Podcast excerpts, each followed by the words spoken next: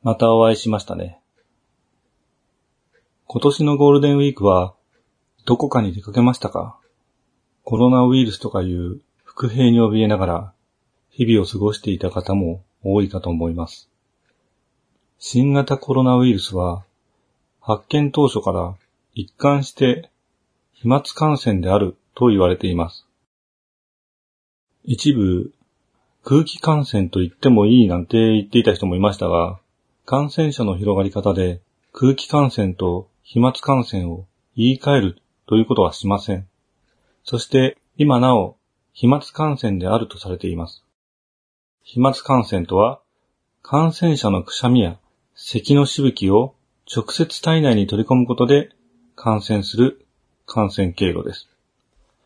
一方、空気感染は感染者のくしゃみや咳のしぶきによって放出されたウイルスが感染力を失わないまま大気中に残るものを言い、感染者と同じ空間にいるだけで感染リスクがあります。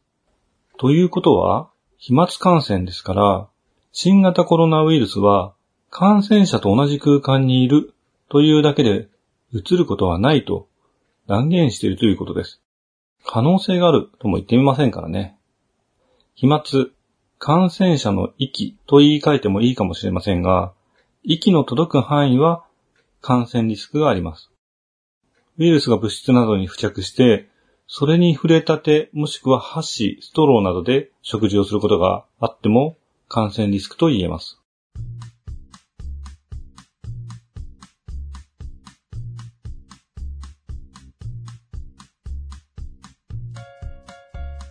この点から、対面での会話をしない、息の届く範囲で食事をしない、不特定多数の人が触った場所に触れたら、それに触れた手を消毒もしくは洗浄する、しっかり手洗いってことですね。この程度で感染リスクをかなり排除できます。簡単ですよね。っていうか、インフルエンザと同じです。まあ、満員電車とかは大変かもしれませんが、なんでこんな事態になってるんでしょうかね。多分ほとんどの人がご飯を食べるときに手を洗わないか、誰かと向き合って話さずにはいられない人なんでしょうね。個人的には接客中も堂々とマスクができて、無駄な会話も多くの人が控えるようになって、一定の距離をきちんと取るってのは、いい世の中になった気がしますけどね。各企業がやっている営業自粛ってのは、どう考えてもやりすぎだなとは思うんですけどね。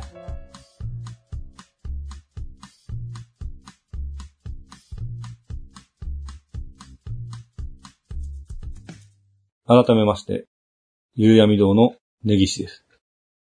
今回もいちばんめの エフエフ のお話ですね。メルモンドの街の西側から大地が腐っていくという現象の原因を調査すべく、ネギたち一行は西へと向かいます。南の端の洞窟にサーダというものが住んでおる。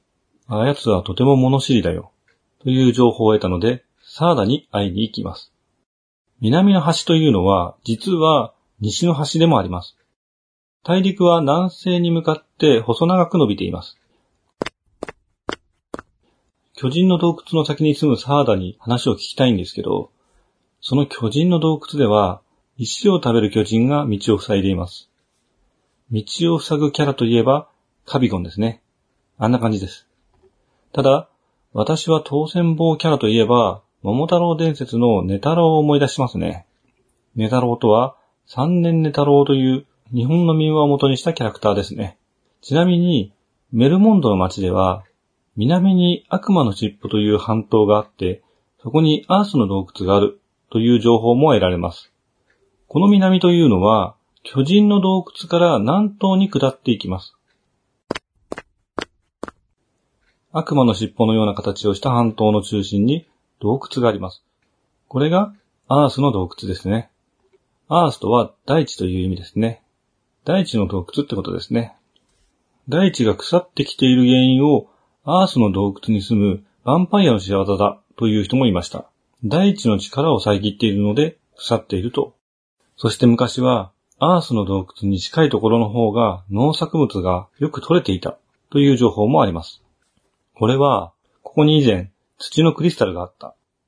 そして、今は何らかの力によって、まあ、ヴァンパイアってことでしょうが、クリスタルが正常に作用していないということがわかります。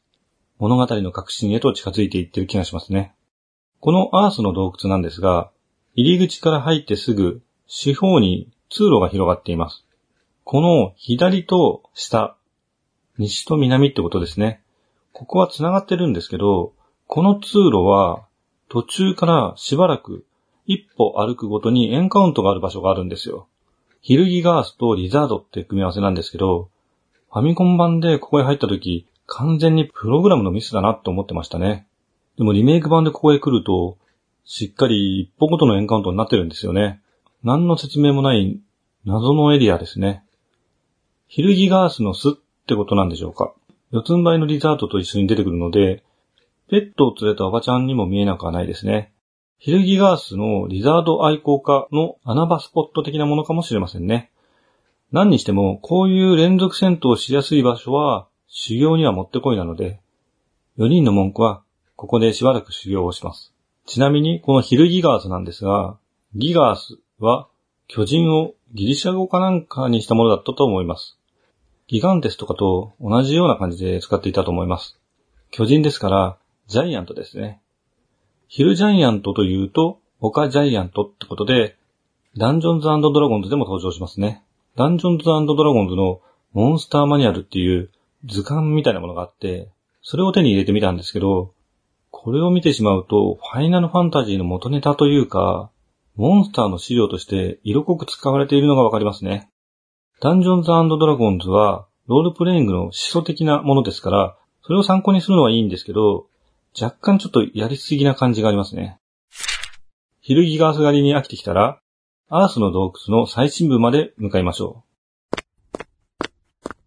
そこにアンデッドの王、ヴァンパイアがいます。ヴァンパイア、吸血鬼のことですね。不死の力を持ち、しもべを作ることができる存在です。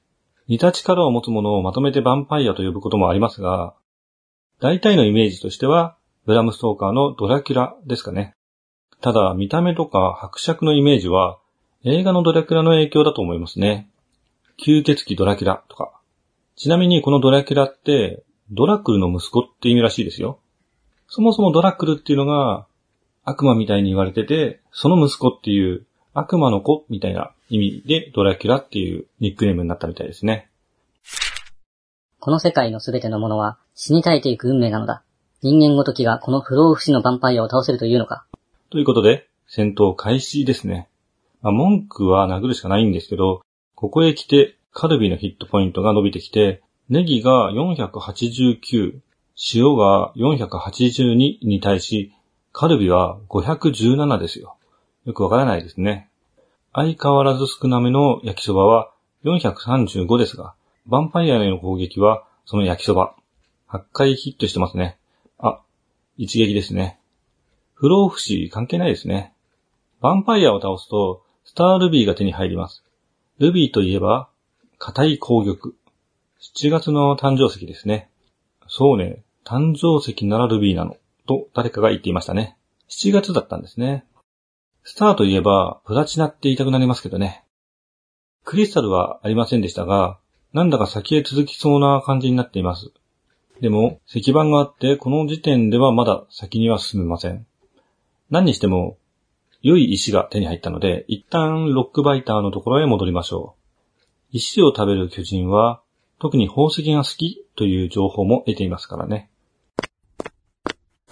スタールビーを与えて、巨人には消えてもらいます。本当に道を塞ぐだけのキャラですね。洞窟を抜けて、大陸の南西の端にある洞窟で、サーダに会うと、アースの洞窟にやっぱり土のクリスタルがあって、真の敵はもっと奥にいる、と土の杖をくれます。もう一度アースの洞窟に挑みますね。結構歩かされるんですよね。石板の前で土の杖を使うと、階段が現れて先へ進むことができるようになります。この先もちょっとあります。宝箱はギルばっかりですね。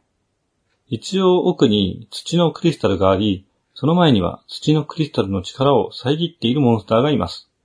我は大地の力を喰らうものなり、人間風情に邪魔立てはさせぬぞ。土のカオス、リッチのな。と、自分のことをいきなり土のカオスと名乗ります。土のクリスタルの前に土のカオスということは、風、火、水のクリスタルの前にも同様にそれぞれのカオスがいるってことになりますね。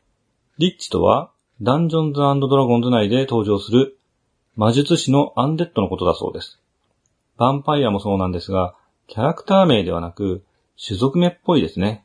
このリッチって、バスタードっていう漫画にも登場してるんですが、当時、ダンジョンズ&ドラゴンズにおいて版権を主張する問題があったので、エデイと変えられています。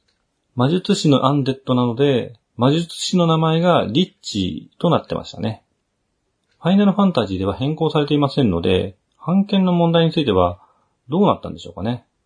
でも、そもそもダンジョンズ&ドラゴンズがいろいろな伝承とか指輪物語とかを流用してるんだから、版権を主張っていうのもなんか変な感じしますよね。棚に上げてる感じですよね。伝承とかだって本来は信仰や宗教的な絡みもあったりしますから、何でも自由に使っていいわけではないですからね。何でも悪魔にして問題になってるゲームとかもあったりなかったりですからね。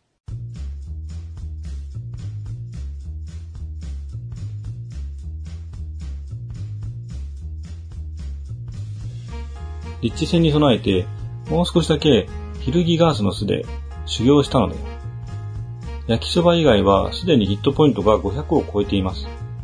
リッチに対するヒット回数もじゅうと強烈ですが、それでも一撃というわけにはいきませんでしたね。さすがボス的存在です。格が違いますね。それでもにターンくらいで戦闘は終了しましたね。土のカオス、リッチを倒すと土のクリスタルはその力を取り戻します。ステータス画面にあるよっつの灰色のクリスタルのひとつに色がつきます。クリスタルの輝きを取り戻したことで世界を救う方法が見えてきましたね。よん体のカオスを倒すということですね。ここまで長々とやってきましたが、やっと目的の一つをクリアしたってことですね。当時もここまでが長かった気がしました。ここからの目的は残りのカオス討伐となります。さて、どうなることやら。次回、急展開の予感？この番組は架空の中古書店夕闇堂がお送りしました。